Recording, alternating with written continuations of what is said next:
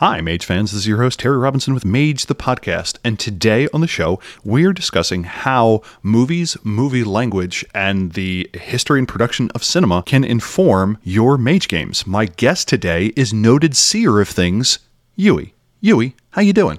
I'm doing real good. Just came off of seeing the new Top Gun film, so I'm full of the maximum amount of cinema that you can possibly have shoved in your eyeballs via the IMAX screen. Is it true IMAX, like where they hand you a 400 watt speaker to like point directly at your genitals as it is playing, or is it like the fake one where they just re- like shove everyone towards the screen 10 feet? Oh, it's the fake one. Come on, ah, Terry. Okay. I'm not that bourgeois. Philadelphia has the Tuttleman Omniverse Theater where I saw Pacific Rim in it, and you could not, the field of view is such that and the screen size is such that I could not see the top and bottom of a Jaeger at the same time. and it was just a lot of vertical scrolling and it is glorious and you leave the theater absolutely deaf. And for reasons I don't understand, they don't play trailers beforehand for anything at the Franklin Institute. So that's always a little bit weird. So, what are kind of your bona fides as a movie person? Do you have a background in it, or are you just an avid uh, moviegoer? How many films do you see something in a year? Do you like talking about it? Just uh, give us a little bit of information about your relationship to movies. It's been a passion of mine ever since I was a kid, and my dad introduced me to movies like Predator and Alien at the ripe old age of six. And ever since then, I've been kind of impressed and astonished by the variety of cinema and just everything that's possible out there with what you can do and what you can accomplish and you know what people want to do in the first place. Around five years ago i basically decided oh, you know what? I could just basically become a film critic. I just can go to the you know as many movies as i can see in the local theater and come out of that and just give my thoughts on them online and then you know write things about it. And i can just do that. I've been doing this for the past five years and I've went from seeing uh, like around like 300 movies to seeing over 3000 and try to do you know at least one movie a day and you know write something about it write my thoughts and slowly kind of get better at that task of articulating myself and you know i write things for uh, Letterboxd and patreon and youtube. And so when it comes to that um, it's just very much a, a passion that's been with me for so many years now. Talking about movies to me we're, we're, we're talking about like cross modality where we're switching from one thing to another. And to me, RPGs are kind of sometimes stuck in this place where we have a notion of what storytelling should look like. And we just kind of do that without a huge amount of variety to it. Uh, movies came out of simply filming a play with a fixed camera that was locked in place. And it took us a couple decades to figure out what a movie was capable of doing. A lot of role playing games presume a linear structure where the action goes from scene to scene. Everything is in real time or slower, and our games, to me, can be much improved by abstracting away boring bits and using film theory to improve things. So I'd like to start with just kind of some film terms and how we can use them in the game. Your action adventure game may have a theme song where a more noir type game may have voiceovers and other narrative contrivances that are just kind of associated with it. First one is establishing shot. What's an establishing shot? An establishing shot in cinematic terms is where you point the camera at a space that you want the audience to be contextualized to be the space that things are going to occur in, right? So if you're making a Western, your establishing shot of a scene is a saloon or the desert landscape or you know the Rocky Mountains or whatever. You're showing the audience, hey, this is the context, and here's the situation, and here's the particulars of it. And in a game, to me, I think the establishing shot is is pretty powerful. Usually, it is a comparatively wide shot. the The space itself is kind of what we're focusing on more so than any characters or what have you if your characters are about to have a syndicate board presentation or go before a tribunal, I think it makes sense to narrate an establishing shot. The room in Horizon that will hold your fate holds the weight of 500 years of accumulated history seemingly hanging in the air. wood from extinct trees, painted with paints using pigments that do not exist of this realm, line the wall where the justices will sit in judgment of your fate. And I think it gives you kind of a clear mental image of what could happen, or at least assists with it. It gives us a sense that there is a place before and after the characters engage with it. And to me, this is very important, especially in games where you're dealing with nodes and reality zones where the place itself can almost be a character. The next one I have is cross cutting. What is cross cutting? Cross cutting is the use of editing to juxtapose two alternate scenes together and to play them out, usually concurrently with each other. So you'll have, you know, one thing going on in a different location, another thing will going on in a different somewhere like miles away, minutes away, whatever. You're cutting across, you know, time and space, but you're presenting them as one after the other and kind of uh, collapsing those emotions into the same thing. And, and, this kind of relates to another term that I'll kind of talk to together uh, the Kuleshov effect. What is that?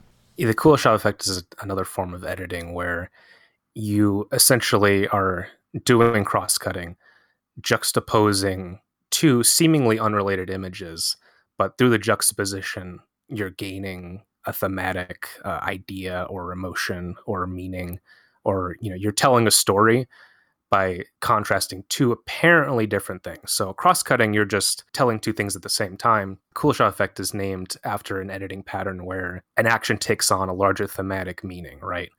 So it can go from a person's face kind of having a, you know, a pretty sneering kind of reaction. And if you juxtapose that with them uh, signing someone's house into foreclosure or them picking up a, a brand new baby kitten, right? You'll you're going to have as an audience member and as a viewer, you're going to have a different relationship to that sneering person, right? Depending on what it's juxtaposed with. So it can have a variety of meanings, and you can, you know, feel this uh, this world exploding in front of your face without the director actually having to show that much. It's just, you know, point A, point B, but then you provide the C in between. And in a game, I could very much see this as a way to humanize or dehumanize a character that you're encountering. For instance, you are being pursued by a a black suit and as you're going with each beat of that chase, the storyteller cuts something in to either humanize or dehumanize it. So they are chasing you down a narrow alleyway, just absolutely bolting. You are trying to keep ahead and the storyteller cuts in them doing something very similar of them chasing down their child who is running away from them giggling and the parent is yelling like uh, come back here and and back to our game the same thing is happening. One of the recurring themes is if you're going to use a filmic setup it is frequently the case that it is for the players and not the characters. So you need a game that will accommodate that. Some players are very uncomfortable with the idea of storytellers giving them any information their character wouldn't have. And we'll talk about stance theory in a little bit. But once we free ourselves from that, we can use a lot of these techniques and setups to give something to the eye of the player. What is a bird's eye view or crane shot? Bird's eye view or crane shot is simply a matter of perspective where you're taking the camera and you're using it essentially to gain a perspective that's usually not accessible to the average person unless they're in kind of a weird location. So you're providing usually a semblance of objectivity to a scene, right? So if you know, like like a crane, like a movie crane, is this big mechanical apparatus, and if you got the camera attached to it, you're essentially you know putting the camera in a non-human position, kind of a god's eye view, and you know if you're panning over like a, a town or some kind of object or whatever, then you're definitely you know from that vantage point, you're providing a sense of context that isn't just an establishing shot, but can also take you out of a subjective point of view in the movie and provide clarity in a scene. And to me, one of the powerful things about a bird's eye view is generally they are somewhat fast in the sense that this is not always a long, lingering shot. It is just something that kind of gives you a sense of scale. So your characters are entering a steel foundry, and from their perspective, they see the front of the building, which may seem large and imposing, but they don't have a full idea of how large it is. So introducing a bird's eye view or a crane shot where it essentially says the camera pans over the hundreds of acres that this facility fully encompasses and your characters get a sense of its enormous size that once they enter here, they're practically entering a new world. That is something that you can say, but to me, rather than just communicating this vague feeling that a character would have, providing that filmic explanation for some tables will be more immersive, other people will kind of find it annoying. The next one I have is a needle drop. What is a needle drop? Yeah, needle drop is just essentially playing a piece of music that is not explicitly made for the movie. Um, so as opposed to score, right, which is made by a composer, a needle drop is saying, you know, okay, here's this pop song. We're going to put it in here because it, I feel in some way or other it fits the scene. And if you're a GM or storyteller doing this, I would say this is uh, an essential tool in your tool belt if you're going to be running something that does have that perspective of like usually is discussing a particular theme. So if you open a game with a particular song, you know, that's what a needle drop is, right? And depending on how frequently or infrequently you want to use them really makes a huge difference in games that I find because music and film is ambience usually with score whereas with needle drop it's often used in the way of montage or, you know, kind of a propulsive uh, way of engaging with the scene. And this is also useful because your game may, for instance, have a theme song and you can have a running idea that our goal is to include that diegetically within the game periodically. This is something at our tables where we can literally play the song, but it is frequently the case that I don't know about you, but I hear music constantly out in the world, and somehow in the world of darkness, that is never actually uh, specifically stated. So to me, it is adding realism to be like, this is the music that is occurring in this scene. Music in games to me are, is hard to do. People have a tendency to play it's a song. very difficult. Yeah. So it is not uncommon for me to have a 15 second snippet or something that I then fade down. There is almost no umbral court to me that should not have an accompanying musical tag of, of between 10 and 30 seconds.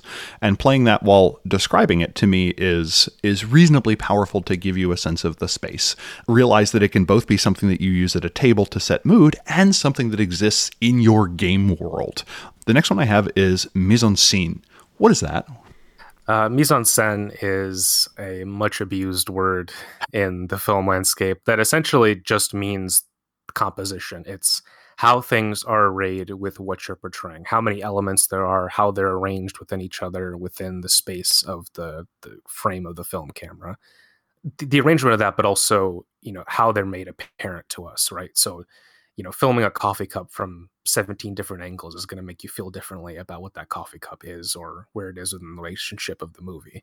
For storytelling, I'm definitely of the opinion that if you're going to use a concept like mise en scène, essentially what this means is control. It's control of how many NPCs are in a scene, of how much description you're putting out, how little description, what music tracks are being played, what players are in a scene, which players aren't in a scene, and who's talking, who's not talking. It's making a decision of, okay, what am I actually going to focus on? Be- doing that as a storyteller, it, it's a constant push and pull relationship. And it's not like in a film where, you know, you put it in front of the camera and it mostly stays there, right? Like it's exactly what you want it to be. In GMing and storytelling, it's a negotiation, I find it best. And it's probably, I would say, the most essential part of the game is just making those tiny choices on a case by case basis of you know does this person have to be here in this scene or does this element have to be there? You know it's the chekhov's you know gun thing right? If you put a void engineer void ship in the hangar bay of this uh, this technocracy amalgam. Sooner or later, your players are going to be like, "Huh, what's that void ship doing there? Maybe we should like do something with it." Right? That's mise en scène. That's okay. You took an element, you put it there. Now it has to serve some function. Right? Everything that you put in the center of the attention of the players has to serve some function. I like the idea of Chekhov's void ship. I would like that to formally enter the canon of Mage. The thing to me about uh, mise en scène is that it gives a good list. I think that there are presumptions made about how the world is presented. That frequently a storyteller will describe the people. If you are lucky, you will get a physical description. If you are luckier still, you will get some information about posture. But I almost never get information about all the other elements how is the scene lit? What is the spatial relationship between elements? If we don't care what the objects are, what is kind of the white space and the uh, the the black space of of that scene? How are things colored? What is the perspective of the character. We tend to either get these omniscient views of what is happening in a room or a place, or just what the characters see. There's a sense of framing and composition that you can add. The clutter of props that may be in a hermetic laboratory versus a poetry recital that a, a postmodern romantic is doing in a graveyard don't hesitate to list out these things there's a way to do it such that it is obvious that it is scene and setting and that not everything listed is kind of important. And I am perfectly comfortable as a storyteller pointing directly at that and saying, not everything in this scene is important, but these are the things that you see. It is important to me to indicate the color quality and direction of the light. I feel that is one of those things that can very quickly establish the tone of a game. The differences between a sodium vapor bulb bulb cutting through fog shining down on a meeting that is happening in a empty parking lot versus the greenish hum of fluorescent light bulbs as you go through the seemingly endless corridors of where this office warren meets up with the paths of the wick to become the null zone. That light quality is an important thing to me. So if you're a storyteller, I would look up one or two things on the elements of mise en scène and just be like, hey, are there any of these that I can sprinkle in? And at least for me, when I started doing that, I felt that my descriptions got a lot better. If you're describing a Hermetics library, right, and the players walk in and they're like, okay, we're here to do something, da da da da. Yes, it's in theory a good idea to, you know, be like, oh, I want to add flavor. Here's all the names of the different books on the shelves, and here's the here's the little, you know, baby wyvern, you know, in a cage, and here's the candles that are lit in a specific way. That's all great. That's awesome. That's a writerly impulse. You are writing that scene. And that's good. Part of GMing is fundamentally on some level writing. But you need to realize that when the players go into that scene and they go in with one purpose, and then suddenly you hit them with a face full of, oh yeah, here's all these, uh, here's, you know, uh, Mordenkainen's mystical wristwatch, you know, in a glass case, um, and you have no idea what that fundamentally is. You just added that for flavor.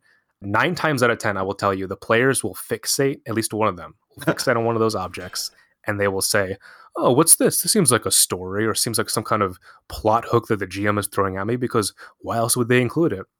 So when we're talking about Chekhov's void ship, nothing wrong with that, right? You need to understand that that's something you're leaving in the hands of the players. You're not having control of that um, because once they follow that, you have to follow it up. You can't be like, oh, well, actually, it's not important, and I just described it for the hell of it because that's to me that's a cop out. You can't be doing that. So just when you loosen the slack on the description and when you portray something that's not necessarily necessary, do it at your own peril, but also at your own benefit. You know, it's a it's a give and take thing.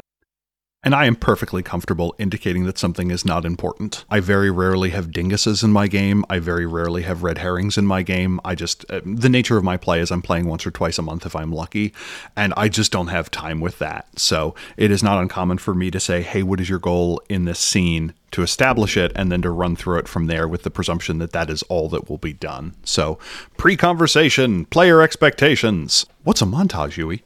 It provides you with a wide degree of sensation via the editing pattern that's not necessarily spatially related but you know you're engaging with the kuleshov effect to a massive degree where you're you know associating a rocket ship you know with uh, you know a band singing a song about love or something. It's that kind of effect that can be achieved um, just by you know really having an intense editing rhythm. Some films are edited entirely according to montage patterns and there's just nothing outside of the montage like the films of tony scott so when you have a montage, it's often, you know, nowadays it's specifically accompanied by like, oh, here's where the music plays. You know, sometimes montage sequences can just be, uh, you know, different bits of information layered on top of each other. And to me, the montage is important because it allows us to depart from a one to one action of reality versus what we have happening in our game. A montage allows for a lot of narrative compression. A montage can span uh, minutes, seconds, years, or decades. And I think in Mage, yeah, we need to be, bridging time. Yeah, we need to be perfectly comfortable to pull that off the shelf to be to say, hey, we're going to have seven months pass by in the next five minutes. Every one of you gets one scene as a stand-in for what you were doing during that time, And I, I think it is remarkably powerful, and I strongly recommend tables use montages when dealing with downtime or a whole bunch of characters acting at the same time. The other thing that Yui's brought up a couple times is the idea of cuts, cross-cutting, interleaving, is moving action back and forth. It is pretty common to switch around the narrative focus. Sometimes I am at a table where there's two different groups of people who are doing different things in different locations and they just do we're going to deal with the people doing the bank vault break in until completion and then over here we're going to cut to the people who are doing we're going to once that is done have the people who are engaged in building an escape vehicle do their thing. I generally find it much more interesting to cut between the two where possible and one of the things that at least I feel I have developed as a storyteller is we can take advantage of the presumption that if a cut occurs that the things are somehow related or that they are just close enough that we think about them both at the same time to kind of create parallels in games. Uh, you have characters breaking into a bank vault contemporaneously. You have someone trying to convince someone else to join your chantry. In a way, both of them are trying to break into something or trying to get something that isn't necessarily theirs. And I think those kind of implied parallels can be pretty powerful and interesting in a game. Mind you, it can those, sometimes, yeah, it can also work the opposite accidentally. Yeah, and those parallels, I mean, that's the Kuleshov effect. That's exactly what it is. That's mm-hmm. in, you know, the end of The Godfather one where, you know, he's uh, having his child baptized, but then also having all his enemies killed. And it's constantly going back and forth between them in the montage. Like you're creating a thematic idea out of two things that would apparently otherwise not necessarily be related. Mm-hmm. And sometimes in a montage, if I want to build tension, I will introduce montage scenes that do not involve the characters. If the alarm goes off, I think it is important to cut away to the security guard who taps the screen and maybe goes back to sleep for another five minutes before catching some element in a view screen that indicates, uh, maybe I have to do something. What is shot reverse shot? Uh, shot reverse shot is just a simple way of covering a conversation. So you're taking two conversants and having them, you know, the camera be on one, and then when the other person's talking, uh, or you want to cut to the other person, you know, reacting to what the other person's saying. A is talking, and then you switch to B, who then says a response, and vice versa, um, some variation thereof. In terms of GMing and storytelling, I would definitely just say that shot reverse shot is like a very efficient way of covering a conversation, just so you know, like everything is very contained, everything is, you know, only one person is in focus one of the important things for shot reverse shot is one, it, it, frequently can break the idea of directionality, that elements on one side of the screen are associated with one thing and elements on the other side of the screen are associated with something else. Like if we were to just film two people in profile profiling conversation. In RPGs, this is powerful for me because the characters are obviously the main characters in their own story, but I think doing shot reverse shot and describing it as such in games reminds you that NPCs and antagonists are their own protagonists. So when we do shot reverse shot, we get the obvious view of going back to the Hermetic laboratory, the characters sitting down at this desk and talking to this Bonisagus character, and you see the array of books behind them. But when we go to reverse shot, it gives us a way of showing what the NPC is seeing. So we cut to the NPC's view, and you see three haggard characters who aren't even at the adept level, who have just come in out of the rain, who don't have sufficient mastery of forces to keep themselves dry. They have tracked mud in, they didn't have overshoes or Wellingtons to go with it. One of them is carrying a raven familiar. It allows you to remind the players of what they look like and I think that is powerful to say, this is how the NPC sees you. The next one I have are kind of like theories of film, and they are realism, classicism, and formalism. What are they? Essentially, three different theoretical approaches that you can use, and not just for film. Realism is the idea that a film should represent reality in some form or another. That is a very vague idea. It is an idea that I have a lot of contentions with, uh, in as much as we're talking about, you know, whose reality. And in regards to Mage, whose reality is a very, very, very important question because realism in a game of uh, technocrats is very different from realism in a game of hollow ones. Um, realism in the guise of film is usually applied to, you know, nothing ideally should be achieved with the editing or camera movement that cannot be achieved via a human being having a perspective in the scene.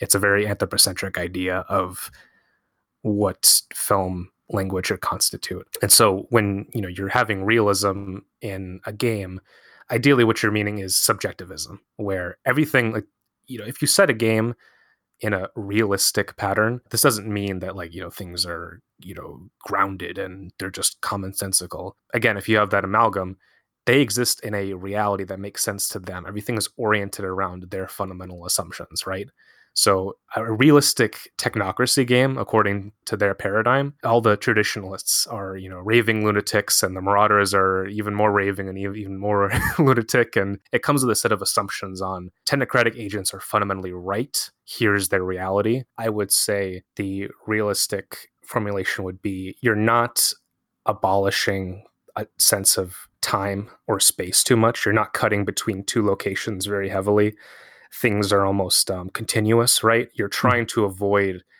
actually engaging with the artifice of the cinematic apparatus. And so when you apply that to a game, in, in storytelling, you're trying to minimize yourself, essentially, what that is. You're trying mm-hmm. to abstract yourself as much as possible from the game and make it seem intuitive and just like everything is happening in the world instead of as your imposition.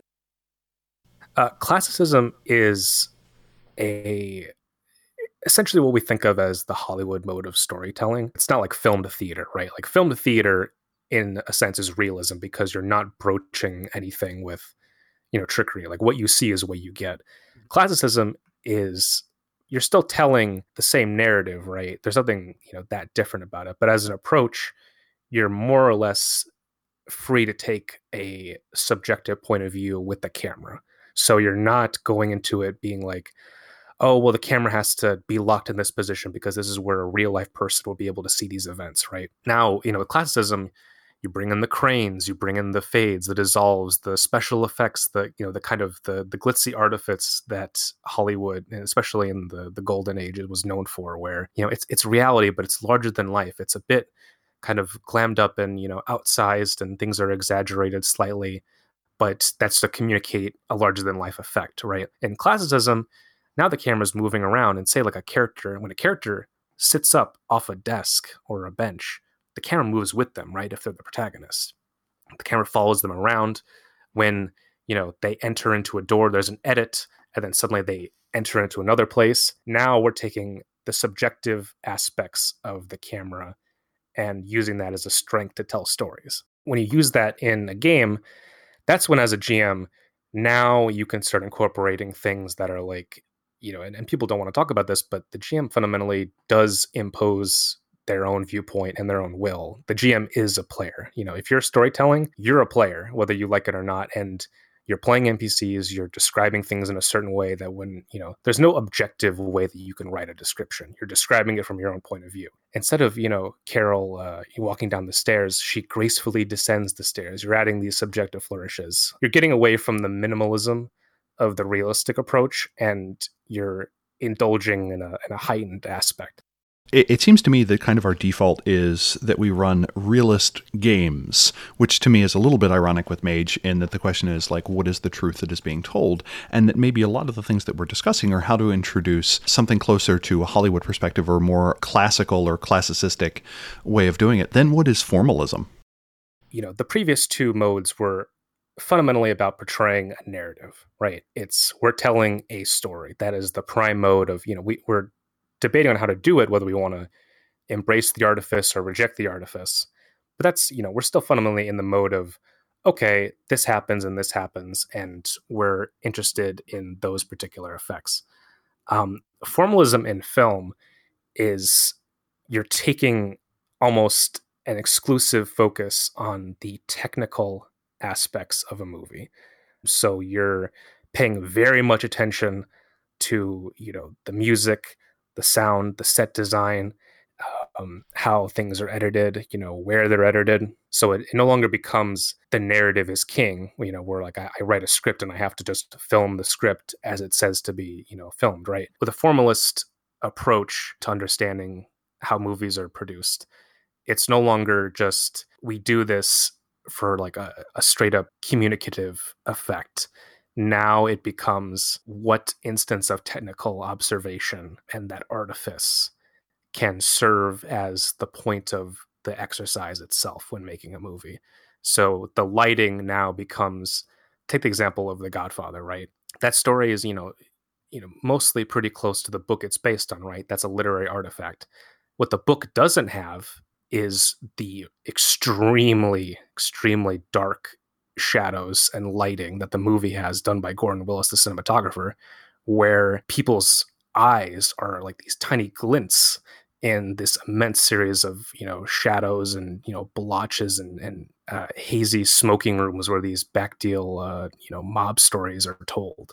That that is a formalist approach where now we're just taking the layer of artifice and now that becomes its own end and you're essentially you know allowing that to more or less specialize itself into its own little corner so with storytelling, I think this approach is, you know, are you going to have really flowery descriptions of locations? Are you going to, you know, not have, you know, extremely flowery, but you know, kind of pared back and almost two-fisted, I would almost like like Hemingway-esque uh, descriptions of things. Are your NPCs are they all going to you know fit a certain theme are they all going to communicate the same idea when you're creating them. That's like you know it's all verbena chronicle right? Suddenly a formalist approach is okay every element needs to correspond to something about the verbena. If we have plants we have you know themes about life we have characters dealing with you know topics that the verbena traditionally associated with you know dealing with. And we have ecological themes and all this. So now it's no longer just oh here's the story about these people. Now it's here's a theme here's a concept in the formalist approach to storytelling. Here's the grand notion. Here's the techniques i use to communicate that with. And then here's the story that goes on within that giant compositional structure. And this is something where I would probably use the term stylized, where it is something where one chooses whether or not the characters are maybe aware of these, but it is also, again, something that is being played up theoretically for the players. When you talk about the dark, brooding lighting that is, sh- is shining on the mafioso who is bargaining away their tasks for the magically enhanced cocaine you have created when they're wearing that bright pinstripe suit and the streetlight is hitting them just so. This is one of those things where you get to choose do we want that kind of game or not? And I think taking it from an unconscious choice where you just kind of have this model and default to something that is more selected is something that can potentially improve your game. And kind of the last one for me is what is auteur theory? Uh, so auteur theory. This was originally the auteur approach or the auteur method, I forget, originated in the 1950s and 60s by a film journal called Cahiers du Cinema, who produced filmmakers like Francois Truffaut and Jean Luc Godard, um, very seminal French filmmakers. And they got started as critics. And you know they looked at like the classical way of analyzing a movie, right? Where it was okay, you have you know everyone has their own distinct little parts. Everyone does a single job, right? The actors act the you know the cinematographer lights and then the director you know moves the camera and then does this and the editor edits producer produces. It's an assembly line essentially right? It's the factory fortean approach developed in like the early 20th century capitalist model applied to artistic cinema. And you know in the classical hollywood model that's what was kind of assumed is like okay it's not really the result of any one person's singular thing. It's everyone is making these tiny little choices and movements. And if anything, the producer was the, the, kind of the shepherd of everything, you know, the person who was putting money behind it because they were getting everyone paid, right? The auteur theory was created essentially to argue that actually the director of the film is the person who essentially sets the tone and the ideas and everything that's important about what the film is going to be. And this notion was picked up by American film critics like Andrew Sarris.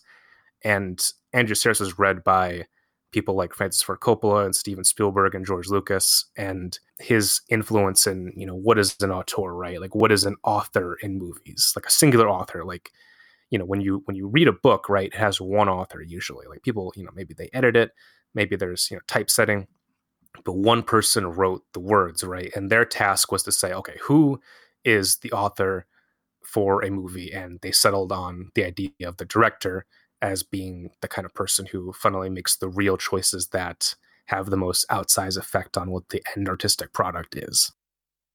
And and this is kind of interesting because it asks the question so who is in control of a game?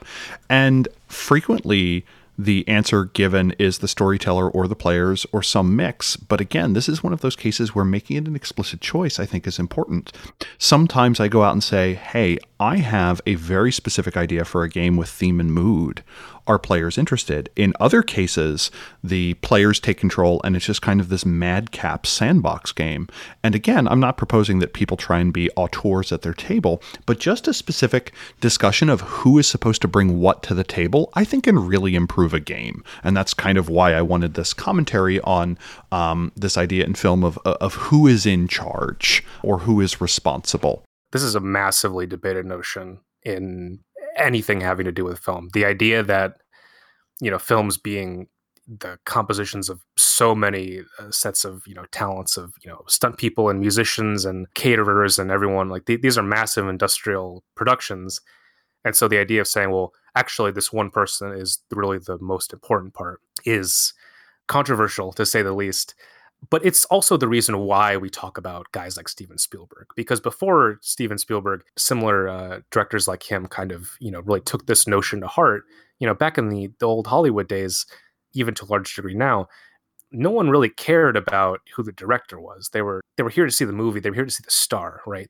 Maybe the writer. Maybe if you like the book the movie was based on, right? If you if you like Gone with the Wind, the book, here's the movie, right? That was the idea like the idea of the director was this nebulous kind of shadowy figure and behind the scenes that you know wasn't really understood by the film public to be that important. When applying this to storytelling this is an extremely i, I would say I, I don't even think we're at a position of truly understanding how to even approach this but some sketches towards the idea i would say if you're a storyteller if you're a gm you cannot be a tyrant. You can you cannot do the the film director thing if you want to model yourself after that of, you know, commanding people what to do and telling them that this is what's going to happen. If you come up with a great idea for a game and you propose it to your players, that's awesome. Keep in mind that they are composing that game just as much as you are, and they can add things that are unconventional and unsuspected, and things, honestly, that are better than whatever ideas you had. If you're taking a cinematic viewpoint, your players are your stars and your stars are going to you know they're there for a purpose but also they're there to do what they want to do. Yeah generally for me it's a case where the storyteller has the power to dictate conflict but they do not have the power power to dictate resolutions in most cases yeah they can set up a situation right? You set up the scenario. You don't control what people do in this scenario. Moving from that one of the ideas that I think is also kind of important is something called stance theory. Uh, GNS theory was an attempt to kind of typify how role playing games work. It kind of asks the question of so, what point of view do the players have? And the four basic ones are actor stance, where what a player chooses for their character to do is based on what the character wants and knows. There is very little outside information. You are trying to inhabit a character and figure out what they want. And this is the default for a lot of people to some extent. Beyond this is author stance, which is decided on what the character wants but retroactively explaining some of it. Author stance, I think, is pretty natural when somebody realizes, hey, my character's not going in a direction I want. I want them to go somewhere else, but I don't want to have some catastrophe befall them. So, hey, I'm going to introduce some background information that may redirect where they want to go. Another stance is director stance, which is making decisions affecting the environment instead of the character. And for me as a player, I always want the storyteller to have a little bit of ability to directly nudge the character, and I always want the ability of a player to directly nudge some of the setting. I feel perfectly comfortable describing the look on a character's face if something with a straightforward response kind of occurs, and I want the players to feel comfortable helping me populate the world with elements. Director stance is usually represented by the game master and final one is pawn which is uh, decides what they want for their character without explaining the motivations and it doesn't necessarily need to make sense. It's just kind of there as a uh, expedient to me, one of the things is how dogmatic someone wishes to be about actor stance. Uh, some people want to so thoroughly def- not have their player character experience tainted by outside information that they don't want a description of anything that's happening outside of their immediate sensory range. And to me, in some games, that's just kind of boring. And it, we lose the ability to do cross cutting or to do a montage of what the bad guys are doing as, as something is approached. So, one thing to consider is just how do players determine what their character is going to do? And again, make that conversation explosive. Do you have any thoughts on, on, on stance before we kind of move on to mechanics? A really crucial aspect of this is information about in character information and out of character information, where players, especially like you said, the more actorly parts of this theory, you know, they want to be so immersed that I don't want to know anything that my character doesn't know. And and that's great and I, I, like the impulse of wanting to immerse yourself in the role right? That's a good thing you should encourage that. But also i think you know when you make like an off color joke about like oh there's this element that you know so and so doesn't know about you know oh or you know here's a reference to this thing those players can get sometimes irrationally upset about that and you should be aware of that before you go into a game and you kind of act casual about you know in-game and out-of-game information. If you want to really adhere to that if you take that seriously like yeah do it. It's fine. Like that's you know i don't think there's anything wrong with that. But like you always say terry expectations should be provided. You know everyone should have a consensus on uh, you know approach your players with a degree of respect and just say like all right what do you want out of this? Like what are you okay with being privy to this or are you not? What's your stance and just get an idea of like what they're going for. And if one player is like, well, you can't bring that up because that's meta, that's meta gaming. You know, we're also human beings outside of this, right? You're not a, a, performer on theater or in front of a camera who's getting paid to be exclusively within that tiny little provincial space that's provided for them. You know, you're you're with a bunch of friends. So I would say like, yeah, just just have some respect for players and like what they want because that will go a extremely long way in my opinion to me, it is useful to talk about this in terms of having a reminder to who is the audience. It is we playing with our friends or the other people at the table. Some things get to be for the players, and it doesn't need to always be through the perspective of the character. The character is just kind of our agent in the world in most cases. And by freeing up that assumption, I think you can have a lot of fun, or at least that is something I have found in my games. A separate conversation on whether or not we like stylized games or genre contrivances, but I think, as Huey says, let's have that conversation. And the language of film and the language of game theory allows us to make that explicit. The next thing I have are a bunch of film mechanics in games. Some games use the language of film to create actual mechanics. For instance, a credit scene is a game mechanic whereby the players take turns highlighting what each person did to make the game happen. This is a useful way of saying, yeah, uh, this character didn't get a lot of screen time, but the thing they did was absolutely essential. And it's not uncommon uh, while the credits are being showed that you're indicating who was responsible for the movie as well as having kind of highlight stills on what happened. In some games, this is a way of handing out XP or a way of handing out willpower to be like, oh, yeah, you did have that good moment or you did do that super useful thing. A pair of mechanics I very much like from Pasión de las Pasiones is Next Time On and Last Time On. In Next Time On, the players take turns pitching what they think could happen in the next session. The idea here is in uh, telenovelas, it is not uncommon for the next time on to include things that didn't happen or that won't happen. In this case, if something happens roughly as depicted, the characters may receive a bonus. You may just receive the joy of knowing that you predicted something or inspired the storyteller to do something. Last time on is a way of reminding people what has happened and allows them to highlight what they thought was the most dramatic or impactful bits. This may be something that was not impressive to you, where they bring up the NPC they particularly enjoyed or a moment of tension or drama. If the player focuses on a particular line or a character, that implies that they probably found them interesting. If you want to mechanize this as a way to hand out experience points, willpower, or dice pool bonuses for something, that also is perfectly fine. A game that is highly filmic in terms of its inspiration is City of Mist, and one of the mechanics it has is the voiceover, which this is a noir game, and one of the tenets of the noir genre is characters rarely say directly how they're feeling, but their actions often betray them. So this is a opportunity for a character to share their direct thoughts. It lets you add a character develop moment to the narrative that does not come from interacting with another person. This is very much a case of tell, don't show. And I don't know about anyone else, but I think that is a very useful shortcut in RPGs. When you have the time in writing to figure out how to weave a character moment into a story, that is great, but sometimes you just need to broadcast what you're thinking to get the game moving. And you may be dealing with a genre where the contrivances do not allow a character to directly spout what they're believing. This isn't necessarily a Disney movie where we have an I'm wishing song that kind of establishes the action. This is useful when a game wants your characters to have transparency with the players, but not with other characters, or to just reveal a bit about who your character is that other people may find interesting.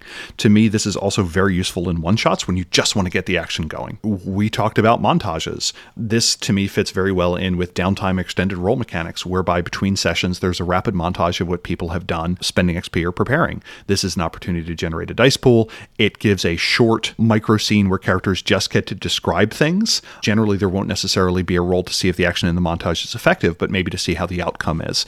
It may give additional opportunity to investigate, to provide a clue, or just to build backstory.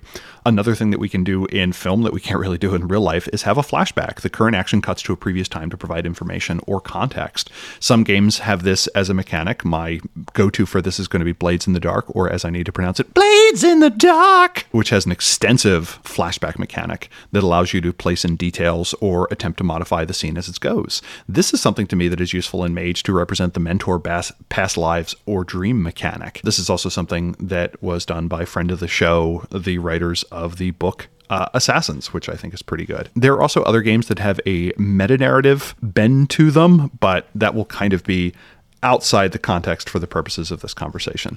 Do you have any particular filmic things that you feel should be turned into a, a mechanic?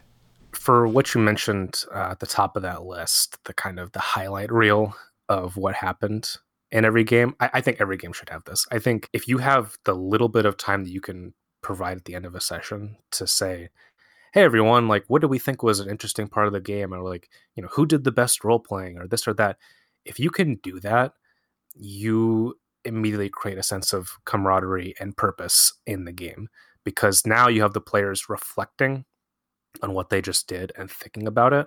At the end of a session who's usually like oh i have to disengage and i have to be passive and you know okay well that was fun. Now it's like oh no no but what did you think? Right? No longer just hey i'm the gm and i'm going to give you a unilateral idea of this happens and this happens and this is the one point of view that matters. Now it's oh hey you're you know you're you matter in this game right? You're the player. You're acting you know around here. You're doing stuff. You know what do you think mattered in this session? And also, spoiler alert, as a GM, you can just use that to steal from. Like if players tell you, I like this, guess what? In the next couple sessions, that thing is probably going to show up again if you're good at your job at all. So it's a great way to hijack your brains of your players and get them to to spill the beans on what, could make the game better. And now the last section, which is where I want to uh, plumb Yui's massive understanding of film, is there are frequently ways in which films are listed as inspirations for Mage, and I hate this. Frequently, it depends on you already being familiar with the film to pull the reference that the author makes. M20 is particularly guilty of making references that presume you have already seen the film, making a comparison in such a way that someone who hasn't doesn't gain anything out of it, and not providing enough other information to figure out what it is. So, the way this is going to work is uh, we've broken it down to, to, into some kind of sections where are we stealing setting, mood, character, or plot? And the idea is what's the movie? What happens in it? How do we use this in our game? So, for instance, my first one is the movie What Dreams May Come, which has a depiction of heaven as a painting. And for me, this is a case of we are experiencing the domain of Haliara of the Woven Smile, who sits in the court of spring. The spirits move through the air as if painted brushstrokes, and as you step, your feet slip slightly on what is the psychoreactive paint of the place all of your actions hang as if you were in a flipbook, and you move from gesture to gesture suddenly as if in a low frame rate video game. Trying to move through the court, which only updates at two frames per second, is difficult at best, but you quickly find that voice seems to be in real time, allowing you to carry on vocal discourse without much difficulty. Uh, what Dreams May Come for me, I thought was visually beautiful and striking and interesting in terms of how do we depict heaven and and a potential hell. Yes, if the list doesn't get too long, I will list all of these as well in the show notes. Do you have a movie that to you uh, inspired setting that you think could be used in a mage game? Yes, and when I think of movies, what I like to think of is in terms of what is the basic scenario that allows good role playing to arise. So when you talked about that, you talked about like, oh, this illustrates this idea really well. When I think about one of John Carpenter's many masterpieces, Assault on Precinct 13. This is a film where you have a very, very simple concept. You have a police station that's about to be decommissioned. There's like only a handful of people left inside, and it is under the target of this, you know, escape from New York, the Warriors esque street gang who then come in and they just lay siege to this kind of decrepit old and busted uh, police station, and everyone inside basically has to circle the wagons and defend this place. It was inspired by films like Night of the Living Dead, but wanted to place it in like a non supernatural uh, contemporary setting. With that basic idea, this is an idea that you can use for anything. You can use it for one session, like a one shot, maybe if you're just running like a short convention game or anything like that. Or you can use this as a climax or as this kind of end of session thing, whatever you want to use this idea for, you have you know good guys on the inside of uh, a discrete location and then bad guys on the outside trying to get in and do something. This basic structure is so applicable, and if you watch the movie, you can understand how to navigate that kind of space, right? So if you use a service like Roll20, or if you, you, know, you draw your own maps, or if you just want to use pictures, you can say, all right, this is what this looks like. Here's the space, right? The space that you're in, all the players are in, is going to be a character. And everything on the outside is the mysterious frontier unknown that's trying to intrude on this space. And in doing that, this is a way, a perfect way I found, that you can take players who don't necessarily always create concepts that are the most conducive for each other, a bunch of disparate concepts that don't really make sense to be together in a game. Suddenly, guess what? They're all in the same location, whatever it is and they have to defend themselves. So w- even if they dislike each other, even if they have conflicts, they have to essentially find a way to become a group from this external pressure. So many GMs, I think, have trouble. You know, how do I make a game that makes sense for all these different concepts? Do this. Make a scenario like this where it's very basic, very simple, and it causes relationships between characters to form because they're all stuck in this locale, right? So they all have to talk to each other to help help each other interact. And if they're all mages, especially if they're low power, kind of, you know, we don't know what we're doing mages, they have to rely on each other to do combined effects and to actually be able to surpass this overwhelming force from the outside that's trying to get in. So watch Assault on Precinct 13, and this is such a beautiful illustration. It's very simple, not very complicated at all, and you can use it for a variety of things in your game. The next one I have for kind of setting is just the movie Constantine, which I appreciated. It is a Keanu Reeves, Rachel Weisz film where the titular character is a uh, kind of a renegade agent who is familiar with a war that is occurring between heaven and hell. And the movie contains a depiction kind of of hell or the Shadowlands and the supernatural. To me, from a setting perspective, the thing I liked about this movie is every supernatural element had a very distinctive visual style to it. When you're dealing with Gabriel or versus one of the demonic forces, there is a very distinct way in which it doesn't do the thing where we're dealing with a Nephondic dark labyrinth it just has very dark inflected style. You're dealing with dark woods, you're dealing with dark candles, you're dealing with poor illumination. Whereas on the angelic side, you're dealing with something that is almost antiseptic. And to me, I think that we can use this kind of setting and scene to reinforce things about a character. That if someone has Cloak of the Seasons, or if someone has three dots of tainted resonance, this should affect the world around them, including what their furniture looks like. Frequently, we talk about the the, the body of an elemental or an Ifrit or a Djinn, and Uh, or a Jinn and we don't have the environment recapitulate who they are. And I think that is important as a way of kind of using other ways to transmit that information. The other thing that lets us do is that lets us have a world with a lot more supernatural elements in it where it's not so obvious, where you have people that are in human garb, but if you know how to look at the world, you can see all the the ways in which they are tipping their hand as to their true element. And if you're sufficiently subtle and it blends in with what a normal mortal would do, it's not one of those things where you're like, oh wow, this guy's obviously a vampire or something like that. Did you have any other setting inspiring games? Mamoru Oshii's Patlabor 2. You don't need to see the first one really or any of the other previous ones to understand what this one's going for. It's uh, a film where the structure of it, I think, is a model for how I think a lot of mage games should be structured, at least the kind of games that I like to run, where you don't actually have a ton of fireworks. It's a movie where you have these, it's a universe where, okay, you have these giant robots that are used for, you know, tactical like missions and police action and all this stuff it's a role that exists, but it doesn't treat those robots as if they're their own special thing that's the focus of the story.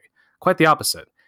The robots actually kind of fade to the background and are only used in the climax already after all the characters have decided, okay, what's this mystery? Who's doing what? What's this political reason? Who are the players in, in the, the scenario? You know, why do they want this?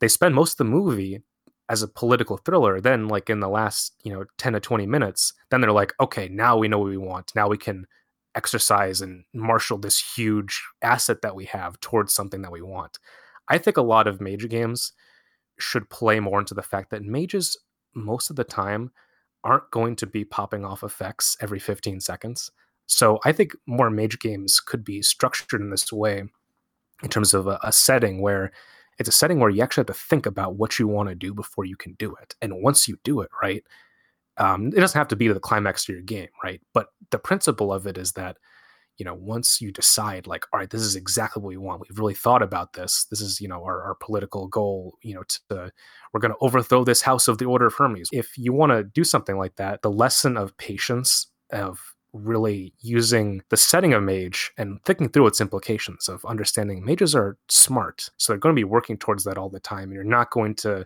just you know constantly be doing magic for the sake of doing magic you know if you're going to have a big effect it has to mean something. It has to have a sense in the story that this is important the next thing to me is questions of mood. How does the environment inform us of how we should feel about something? And I have just one example of this, and the movie is The Art of Self-Defense, which to me is a inspiration for kind of the ridiculous ways in which people talking about paradigm and chantry politics can come up. This movie is filled with a kind of awkward, stilted dialogue that takes itself very seriously, and all of the characters both posturing and painfully earnest. At one point, the sensei of a female student says, I realize now that her being a woman will prevent her from ever becoming a man.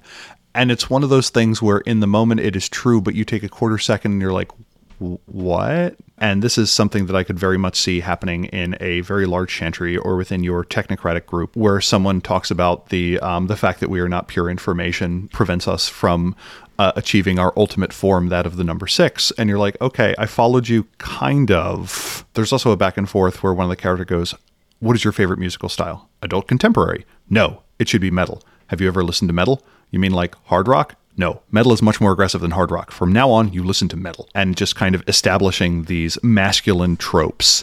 And I think this is a very good rapid fire way of setting up a caricature which mages can sometimes be. I also kind of like this slightly awkward dialogue, which I think frequently happens in games, especially when you're dealing with something that is not human. If your dialogue with a fire elemental is not a little bit weird, I think you're kind of pulling your punches. It is also useful to kind of take yourself a little bit too seriously with paradigm, for instance, needing to learn the uh, Akashic style of the unbent punch, which you hear as being this legendary destructive thing, but when you actually see it in pat practice, is just the art of keeping your arms very straight and more or less slapping someone. I think that can generate both moments of humor and moments of oh no we're actually playing this weird little game which i think is is also kind of important so do you have any any, any movies to you that very much convey a sense of mood Yes, and for Mage, because it has so much a sense of possibility and openness, I think understanding the extremes of that with these two movies that I picked is important to just get you know get your foot in the door about like okay what is actually theoretically possible that I can achieve. Jean Pierre Melville's Army of Shadows and Tsui Hark's Zu Warriors from the Magic Mountain are totally different ends of the spectrum of film, but that both can fit within the idea of what Mage is about. Army of Shadows, which is a story about French resistance in World War II, you know, you have the ultimate underdogs against the terrifying, you know, monolith of the Nazi regime.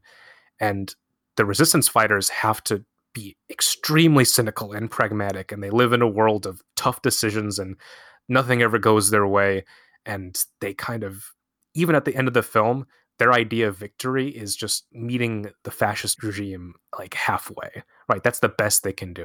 This is the gritty gothic punk that's kind of more vampire the masquerade and maybe even changeling than i would say mage is usually written as but it's definitely in that dna and I would say if you're playing tradition mages and you really want to lean into that first edition, second edition idea of the technocracy as like they're everywhere, they have eyes and you know each uh, you know facility on cameras, they know all information, they're tracking us. Like le- really lean into the the gothic paranoia and like we're, we're the punks against this monolithic system. Watch Army of Shadows. This will show you what that actually looks like, what it is actually like to be the ultimate underdog who cannot catch a break because it is it is brutal and if especially for low power tradition mages that's the story it's the story of resistance on the other spectrum Zu Warriors from the magic mountain by Tsui Hark is wacky insane just completely bonkers like you know ancient chinese sorcery and and people having metaphysical battles with laser blasts and you know epic sword fights and you know jumping 100 feet in the air and like it's a hong kong wuxia film that engages with all the essential tropes of that exaggerated uh, kind of storytelling and mage i don't get here i don't hear a lot people doing these kind of games but it's definitely a part of it too like the first edition it has the gritty stuff but it also has the oh we're on jupiter and we're fighting dinosaurs and you know oh here comes cthulhu you know Zu Warriors from the magic mountain is nothing but this vibe. When people fight in Zu Warriors from the Magic Mountain, they're fighting over like battling over the spiritual essence of the earth and of time and of history. You know, it's big mage concepts high level, you know, arch mastery, you know, like kind of stuff that Mage doesn't have a lot of a toolkit for, but when you see it portrayed, you can understand like it's still melodramatic, it's still interesting. It doesn't have to be cartoonish because the movie does a good job of showing like no, they're actually batting battling over ideas that matter, over things that are important. They're just high concept, outsized battles over ideas, but the ideas still matter to people, right? Now, are these movies where if you don't want to sit down and watch the whole thing, if I pull up some stills on Pinterest, that is going to give me an idea of the aesthetic, or does it really only unwind in the watching? Oh, I mean, both. Uh, really, if you take a look at a still frame from Army of Shadows or Zu Warriors, you know exactly what kind of movie it is because Zu Warriors is, you know, low angle shots that make everything look big and huge and epic. Army of Shadows is dour, cold, you know, very blue, very melancholy, very French, you know. Yeah, if you look visually just in any way, you'll understand what these approaches are. And that's like kind of the two spectrums of the world of darkness, the high cosmic and the the gothic punk that I think you know, if you understand both of those, then you can navigate like, oh, okay, well maybe I want something in between and then you can go for that from there. The next kind of selection I have is characters, and my first one is Anton Chigurh from No Country for Old Men. Anton Chigurh is presented as an utterly remorseless psychopath who to the point where the Journal of Forensic Scientists labeled him the most realistic depiction of psychopathy in movies. Uh, he uses a coin to see if people live or die, kills quite aggressively with a captive bolt rifle. And to me, this is something that we can take just as a character that has succumbed to morbidity and Stasis, a amoral assassin that takes jobs and uses a coin flip to determine if someone should be put down. To me, this is kind of interesting, especially if the group has a mage that takes advantage of sortilege or random foci to divine action and we can have this cut between this character flips a coin to see if someone lives or dies how is that different from pyretic bone casting to determine if someone is guilty or innocent. And I think that cut between the two is is pretty powerful, played by Javier Bardem. One of the worst haircuts in human history, impressively so. What was a character to you that you wanted to take from a movie and put just kind of in a game? For me, I think I wanted to orient this answer towards players and mm-hmm. how they present characters within Mage. Um, I think a lot of it comes down to, oh, well, this is how you know my character is, and there's this idea of description and you know what you say with your words during the game. But I think players should utilize description more heavily than they do in general. I think the players should take the reins of that storytelling device. And the movie that I think really shows you how you can do this is Raiders of the Lost Ark.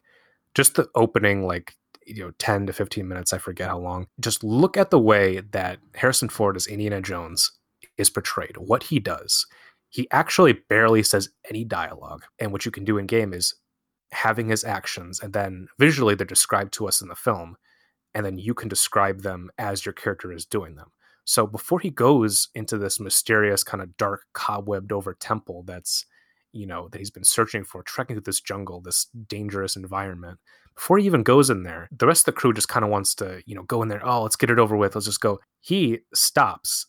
He picks up like a bunch of sand. And when you watch it the first time, you're like, why is he picking up a whole bunch of sand? He puts it in a little bag, a little pouch on his, his belt. And you're like, what is that even for? And then later, when he goes into the temple, gets to all these traps, then he sees that the statue is on a pressure plate that he wants to kind of get the statue, but without moving the sense of pressure on the pressure plate because he doesn't know what's going to happen when he takes it, the the thing off and what the reaction will be from the rest of the temple. So he takes out the bag of sand, but he doesn't just put it on there. He kind of like eyeballs it. He measures the weight with the statue, takes some of the sand out, and then puts it and swaps it on. Now he gets it wrong, right? and he doesn't, you know, the trap still goes off. But that's not the point. If you as a character can describe your actions in a way where it shows your character's intentions in what you're doing and not through just saying, "Oh, GM, this is what I want to do." No, just say, "My character does this in this particular way." And using that art of description of showing us, not just telling us what you're going to do, that adds so much flavor to the game, unbelievably enriches it. If you can visually tell it to us in our mind's eye, like the way that Steven Spielberg does with Indiana Jones, where you understand, oh, he's a, you know he's intelligent, he's prepared, he understands the scenario he's in, and he's constantly thinking ahead. We just understand it because we see his actions. We're trusting that whatever's being shown to us is important, right? And if you're playing a character, you know, whether it's an NPC or a PC, doing that level of description of showing intention through action goes a long way, I think. And this is something very much where we get to choose the cadence and length of that. This can be how we introduce the characters before our first session, as it were, like during a, a preamble or what have you. This is something where you can hand it over entirely to the player to just describe uh, a whole bunch of cool actions, or to something where a storyteller can use guided prompts to do this. What is the coolest way in which you showed that you were highly familiar with stone lore? What is the interesting maneuver you did that disabled the guard effortlessly as you were walking in? What is the flourish that indicates indicates that you knew the 127 names of um, or something like that. And it is something you can very much hand to the player to fill in if they are comfortable with that. Something to this effect that has always rung true with me is that I think David Mamet, the, the playwright, said that there's nothing better in a story that we like to see than someone being good at their job. And if you're a mage, you should be good at something. Mages don't live long who don't have a, a, a skill with what they're trying to accomplish. So if you're if you're the the gothed out hollow one, let's hear about like how you're gothed out. Let's hear the makeup routine. Let's hear the you know the choice of music as you you know roll up in your car. You know, use the semblance of action to paint us a picture. The next one I had was the movie I Heart Huckabees, and this kind of to me gave me the interplay of paradigmic examples of people who believe in something. Uh, the movie did picks a person hired as an existential detective to kind of sort out someone else's life. And in the process, they don't have some success. The character who hired them gets some setbacks, meets this other character that is kind of this nihilist absurdist. And the movie is kind of the interplay between those people advocating for their view of the world, to me, this could turn into a game in that you are contacted by a high powered sleeper who is seeking spiritual counsel to get advice on ethical action. Maybe it occurs because your character has the cult background and someone thinks that they are particularly clarifying in terms of the way that they live their life. Uh, contemporaneously, a syndicate member, a nefandus, an infernalist, a opposing tradition, a member of a craft, is kind of vying for this person's attention. We now have two mages that are directly opposed to each other and this is a case where it's probably going to be settled in dialogue as opposed to in magic because there's just another mage there. And this is a goal to not transmit a paradigm so much as a moral worldview. The idea of there being zealous advocates for a particular way of seeing the world and someone being caught between them is very mage to me. Uh, were there any other key characters or uh, ones uh, movie figures that you thought were particularly interesting? Yes, Michael Mann's Last Mohicans, Wes Studi's portrayal of the First Nations warrior Magua, is my go-to standard for how to do an antagonist because this is a movie where Magua, as the antagonist, doesn't really emerge as antagonist until the second half, and that's because he essentially is just as justified in what he does as the main characters. He's acting out of a semblance of revenge, and what he does is brutal and terrible, but he's had brutality inflicted on him in equal turn. And you, at the end of the movie, you cannot even really question what he sought to accomplish because he presents it in such a, a forceful understanding of his own internal worldview. And I think a lot of people don't know what to do with antagonists. They're, they should not just be uh, a cartoon villain, if you watch Last of the Mohicans, understand that it provides as much to Magua as it does to the main characters. And by giving him that grace and by giving him that storytelling capacity and by saying, no, you're you're a valid character, it doesn't say that what he does is right, but what it says is this happens on an equal playing field. He's a human being. If your big bad is the Nefandus, they should have an idea of what they're doing. Um, doesn't mean that they have to be like a good person because that kind of negates the point of them being an antagonist. You should put yourself in their shoes and be like, well, why would I do all these terrible things? And say like, well, if push came to shove and I had I really felt this and I had this happen to me, watch Last of the Mohicans. He has terrible things happen to him, and that brutality forces him to become a brutal person. That's the source of antagonism, I think, that really drives the heart of that film from something that's just like a fun adventure tale to a good examination of morality.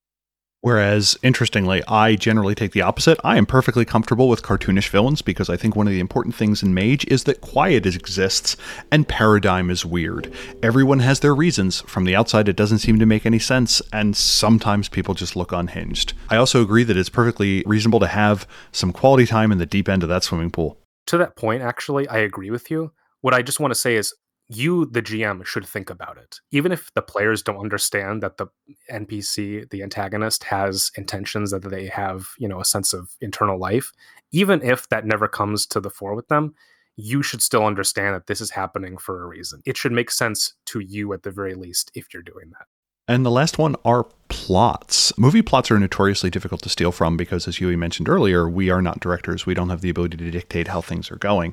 But to me, they can often give a interesting starting point. And the one I'm thinking of is the movie Stranger Than Fiction, which involves a number of characters that turn out to be kind of characters in someone else's novel. And the question is, how can the person end the novel in such a way that everyone thrives without betraying their artistic integrity? In that this is a writer whose protagonists frequently die. In a game, the characters or someone near them is being narrated by a disembodied voice. This could be a Umbral Lord, a Predit, a Paradox Spirit, or they've fallen sway under a potent artifact or wonder. The characters now need to find a way to persuade the author to end the story in a particular way. You may have Lenanon lord of tragedy who has kind of taken over your characters in some sort of trade or has sway over an avatar or a mortal who is associated with a cult of some sort. And it is not something where you are freeing them from the grass so much as convincing them to put their artistic work into another direction. I wouldn't be, I, it would be reasonable to me to have a, uh, a five dot wonder, a narrative pen of truth or something like that, that tends to create potent entropy effects that cause it to go in a particular direction that is currently in the possession of a sleeper who is trying to establish themselves as a uh, as a fiction writer, uh, and that is a story that to me you can kind of just dump as a starting point into a game. How about you, Yui? I think there are several films that do a good job that Mage doesn't always hit the mark on in the the prose writing of the books of showing the contrast between the magical, you know, kind of uh, wackadoo world and the mundane sleeper world. And I think that interaction should happen more where you shouldn't just have everything be all right, we're just going to have a fun game in the Umbra and, you know, we're just kind of uh, totally out there and we have no sense of normalcy. That's fun, but there should be an element of like earthly awareness of like, all right, here's like some actual stakes. So George Armitage's Grosse Pointe Blank from 1996 with John Cusack as the lead titular uh, assassin. He is a character who has basically for the past 10 years of his life since he graduated high school has existed in the covert world of you know government uh, intrigue and assassinations and black ops stuff and you know mercenary affairs and so he's basically become kind of a, a detached, uh, very depressed person. He gets invited to his high school reunion, and the comedy and the the interesting dynamics that result from this guy who kills people for a living and is just kind of a psychopath. But then he has to go back to his old town that he left behind a decade ago and say, "Oh, hi, it's nice to see you. How are you doing? Oh man, oh you have kids. That's great." When he has essentially not led any semblance of a normal life. I think this actually shows you a great way to incorporate sleepers into your mage game, which you know seems like something that would easily fall away from your priorities where you're like, I want to show the mage stuff in such vivid detail and I want to get into all these factions. Cool, right? We want to do that. But also I think it's things are illustrated through contrasts, all right? You can describe what something truly is by showing its contrast, by showing, all right, this is what this isn't and by John Cusack's character existing in this kind of mundane, you know, Detroit suburb and having to go back to this life that he left behind, he becomes essentially, you know, it's a fish out of water story, but it's also him bringing all his baggage with him, right? So now, you know, assassins who want to take him out of the picture are following him back to his town and trying to kill him, and he has to kind of hide all this happening while he's still trying to play the idea of normalcy that he's still a normal guy so there's these gunfights and explosions happening but then he has to be like oh but let's you know go to the punch bowl and let's talk about you know when you stuff me into that locker and that, that kind of thing. Take this plot and this would be inherently funny and interesting in a mage scenario where it's like yes i am uh, i have become you know a member of house Bonisagus and you know i have gone to horizon and i have achieved all these things and i am a you know so and so in this sphere and da da da. And then it's like oh yeah by the way like here's a family reunion. Here's a kind of a social function. Here's you know you got you get invited to a wedding right of your sleeper cousin. And he's like hey we haven't talked in a while. Like why don't you come over? Then that character and then the players also get involved the rest of the group. And then it becomes the hermetic mage trying to be like oh man in all this time that i've spent trying to learn magic i've never actually had time for regular human relationships or you know falling in love with anyone or doing something like that and detailing that scenario, what your your player is, but then just having that contrast of being like, all right, yes, we can have all these, you know, wacky fun things, but now you actually have to understand the reality of sleepers and you have to bring in all the the highfalutin mage stuff into their lives so they don't know anything about this. Do you inform them? Do you bring them in on this? Do you like keep it from them? The conflict that arises from that really can develop three dimensional players, player characters, what actually is the world of darkness. It's not just the supernatural, it's the supernatural contrasted with the normal. Are there any other films or ideas that you think people should particularly look at, or any other ideas that kind of came up you, to you as we went through this? Um, I would just say, as a basic philosophy, if you take inspiration from film at all, understand that the camera's pointed at something because the director thinks it's necessary. If you focus on something in the game, whether as a player or as a GM, doesn't matter. It should be conceived of by you as necessary. You should really think about, put a lot of thought into what do I need? What can I cut? You should really understand it like a film. What is a necessary scene? What actually needs to happen for the story I want to tell? if you have like a cool idea for something like, oh, here's a fun side thing, maybe include it, but also really think about do I actually need this or would the story be better without it? Take a sense of artistic integrity in what you present, just like a film director does, and your games will be markedly improved because you'll develop a sense of discipline and what you actually want, and you'll understand your own desire better for what you want to portray in the game, whether you're a player or a GM. Um, I would just say for mage movies that are just in general, like if you want to understand what mage is, basically, The Matrix, Crow, Dark City, any of the John Wick movies, like if you want to understand the kind of crazy metaphysical stuff that mage can get into, watch Dark City, and you're like, okay, now we're on, you know, we're on cloud nine, you know, a million miles from Earth, and you know the Earth is flat, and who knows what's happening, right?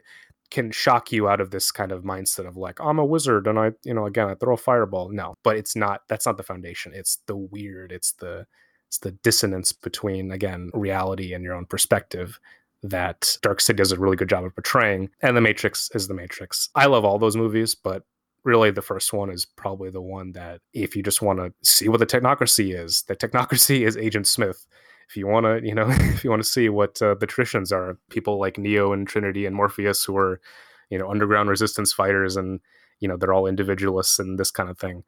Um, the Crow, the Crow is a World of Darkness movie, hundred percent. They constantly reference it in the books, constantly, and for a good reason, because it's essentially when they do a depiction, a description of what gothic punk is, it's the crow it's totally like music video you know uh, smoke machines and rain and, and graveyards and ambience and people wielding two guns and trench coats. It's classic World of Darkness. Even if you don't like that stuff, I would just say watch it just so you have a context of like basically what they were going for in the 90s when they wrote these games originally. The John Wick movies, if you want to show again the kind of surreal nature of having these sub real underground organizations like the traditions and, and the crafts and everything if you want to show how they function in broad daylight or broad nightlight as it were uh, the john wick movies show you like societies have their own internal logic they don't exist in the the regular mundane reality but not even the sense of like mafia because in john wick they're almost like esoteric orders who you know trade coins and you know have all these different phrases and have their own like weird organization. So you know in john wick when they talk about the high table you know then you can get to like that's how they refer to the horizon council in mage. You're trying to exist in this world that has all this treachery and mystery to it. Great just world of darkness movie in general but for mage just showing how those organizations function i think it does a really good job of well, thank you. If people are interested in following your thoughts on movies, where can they do that? Yeah, you can find me at Comrade Yui, uh, Comrade underscore Yui on Letterboxd, um, on Twitter, on Patreon, on YouTube, um, on all those platforms. You can just search that up, and I'll be there. Um, I write about movies, I make videos about movies. I constantly see new stuff and just in general yeah uh, i run major games on occasion that i do talk about but in general you know when i take inspiration it's often from you know what in the last six months have i watched that i'm really passionate about and i say all right i don't want to do that but i want to do something like that. Well awesome. Yui thank you so much for joining us. No thank you terry. This has been Mage the Podcast, where we totally would have watched your student film, but we were busy that day. Appropriately, our executive producers include Josh Hillerup, Oracle of Moody Films that are a meditation on motherhood, Buck Farmer, Oracle of Moody Films that are a meditation on intergenerational trauma, Christopher Phillips, Oracle of Moody Films that are about preserving your identity within a larger culture, Mikhail, Oracle of Moody Films that are about the difficulty of connecting with someone, Jay Widener, Oracle of Moody Films that are about the loneliness of modernity, and the crew of Erebus, Oracle of musical rom-coms. I said in the last episode that I would send out one point wonders to any Oracle supporter that had been with us for six months. It was pointed out to me that the Patreon said three. So anyone who joined under the window where it said three, I'm going to send out those. I'll be reaching out for addresses, and then I am switching it over going forward. Regardless, thank you for support. Additionally, I'd like to thank the rest of our executive producers Alex, Alexia, Andrews S., Andrew Edelstein, Anon, Berto, Blaze Hibbert, Boo, Boogers, Boogers, Boogers, Boogers, Boogers, Boogers, Brad of the Blue, Bryce Perry, Chris B., Daniel Cuppin, Daniel Scribner, Dan Svensson, David Roy, Dennis Osborne, Derek Semsick, Gargle Noir, George Lara, Guy Conan Stewart, Ia Bull, Jason Kennedy, Jason W. Briggs, Jeff Bryn, Jenna F., John Magnuson, Joshua Heath, Kathleen Halperin, Leslie Weatherstone, Matthew Proyle, Michael Creedle, Michael Parker, Morgan Aron, Nathan Weaver, Nabero, Neil Patterson, Nikita Klaymanov, Oliver Schindler, Patrick McNamara, Patrick Mulder, Puka G, Rachel Grace, Ralph Scheinhammer, Ricardo, Richard Bat Brewster, Robart the Robot, Rob H., Ryan Kendi, Samuel Tobin, Stephen Carton, Thrice Great, William Connolly, William Martin, and Zach Rules.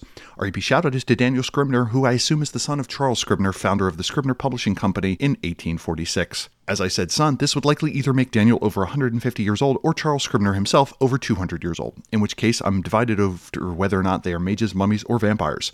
I'm going to say they're vampires of an esoteric bloodline that instead of consuming blood, consumes only the ink from unpublished manuscripts. Maybe they're actually a mummy that gets sekhem from these manuscripts, but there were so many Twilight ripoffs that they think they're vampires now. In either case, thank you. If you super like this episode or super didn't, drop us a line at magethepodcast at gmail.com or at magethepodcast on Twitter. We have a hop in Discord community at discord.me slash magethepodcast. If you like us, please give us a review on the platform you're choosing or tell a friend about us. Also go to magethepodcast.com for show notes and all of our previous shows. Now go change reality. Bye. Um, okay, before I get into Auteur Theory, real quick, Terry, every episode of Mage the Podcast, you always never fail to include a bit about cocaine. And and I appreciate that because in the spirit of filmmaking, the the coked up cinematic experience has generated many uh, inspirational ideas for the it, table, I feel. The 11th sphere, yep. Yeah, definitely, definitely. Once you're done with guns, then you can ascend to the, the, real truth. Exactly. Um, one is the mundane so, version of forces, the other is the mundane version of time, seemingly. Oh, there we go.